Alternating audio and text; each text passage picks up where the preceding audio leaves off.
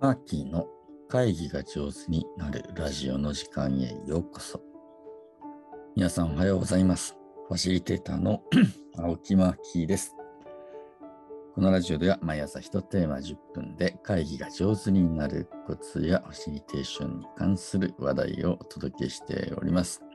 9月の27日月曜日朝5時58分の収録です。皆さんお元気でしょうか？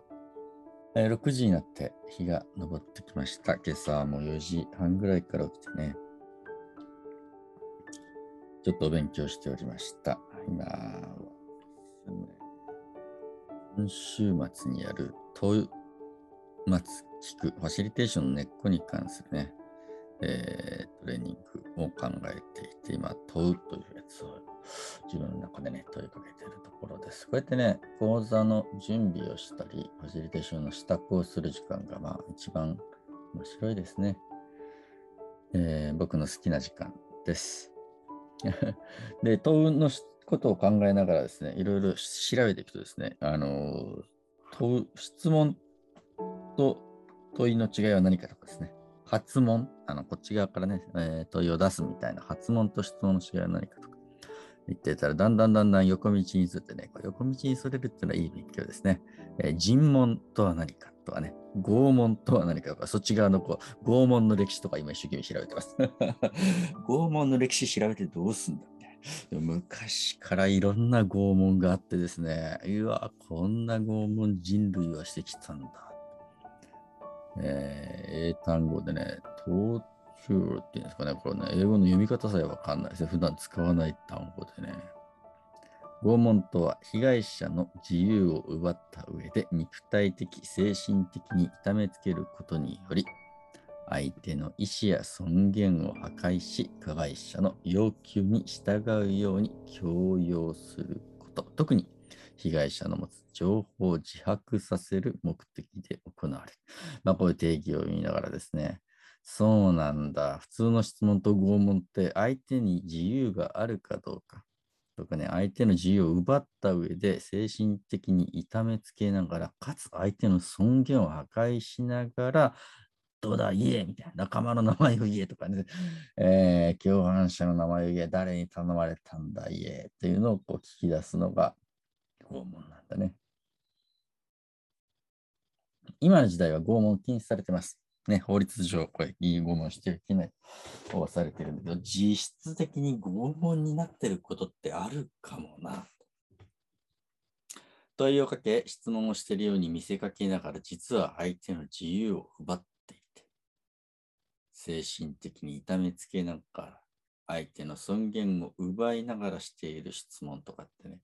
結構あるんじゃないのかなと思ってね。うん。あのー気をつけたいなと思ったりしています。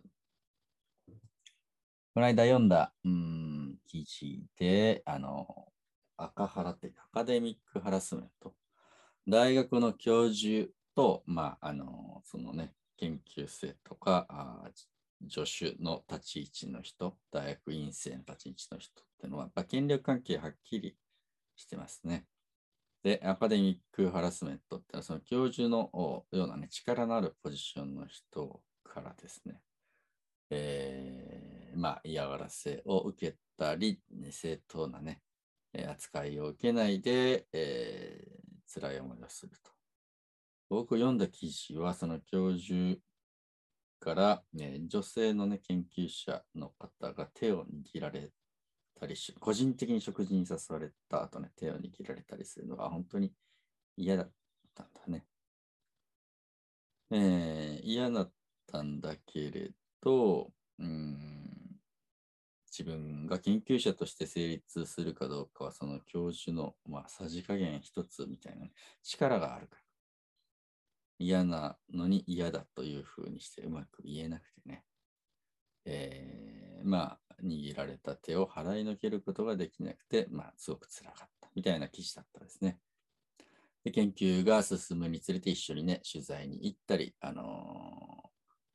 学会に行ったりして、それを音もしなきゃいけないんだけど、本当にそれが苦痛ですというふうにしてね、書いてありました。でこの立ち位置の状況で教授が、ああ論文出したいんだろうって聞くのはですね、もう完全にこれ拷問ですね。え相手の自由をある種奪った上で、精神的、肉体的に痛めつけることによって、まあ、相手の尊厳を破壊して、えー、こちらの要求に従うように強要する場合、これ拷問的だなと。現代も拷問あるかもなと思って。まあ、今、問いのことをですね、勉強しているというか、ね、自分なりに深めているんだけど、問いは時によってやっぱり暴力的になるんだなと。時に暴力的になったり、時に誘導的になったりしてね、こちらの都合がいいように相手をコントロールするようにも使えてしまうというのが問いの力だなと思っていて。うん、こうちょっと大事だけれど難しいところだ。どうやってお伝えしたらいいのかな？みたいなことね、今日は考えていますというお話でま。あ、いい問いとかね、気軽な問い、楽しい問いというね、みんなが答えたくなるような問い、いろんな問いがあります。えー、まあ、私たちファシリテーターとして会議を進行したり、何か場を持ったりね、学びの場を進める学校の先生なんかはね、えー、僕はファシリテーターとしての働きをしてるなと思って見てるんだけど、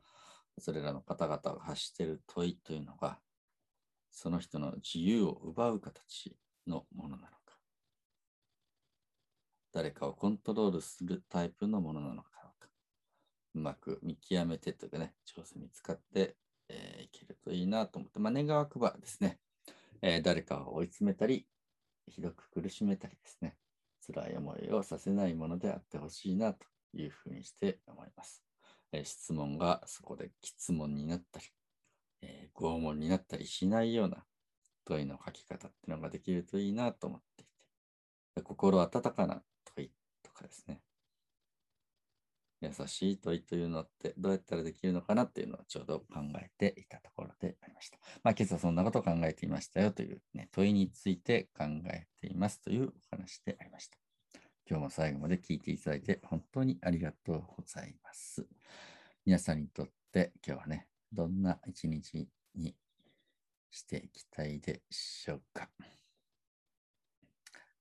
どうぞね、良い日々をお過ごしいただきたいなと思います。ファシリテーターのマッキーでした。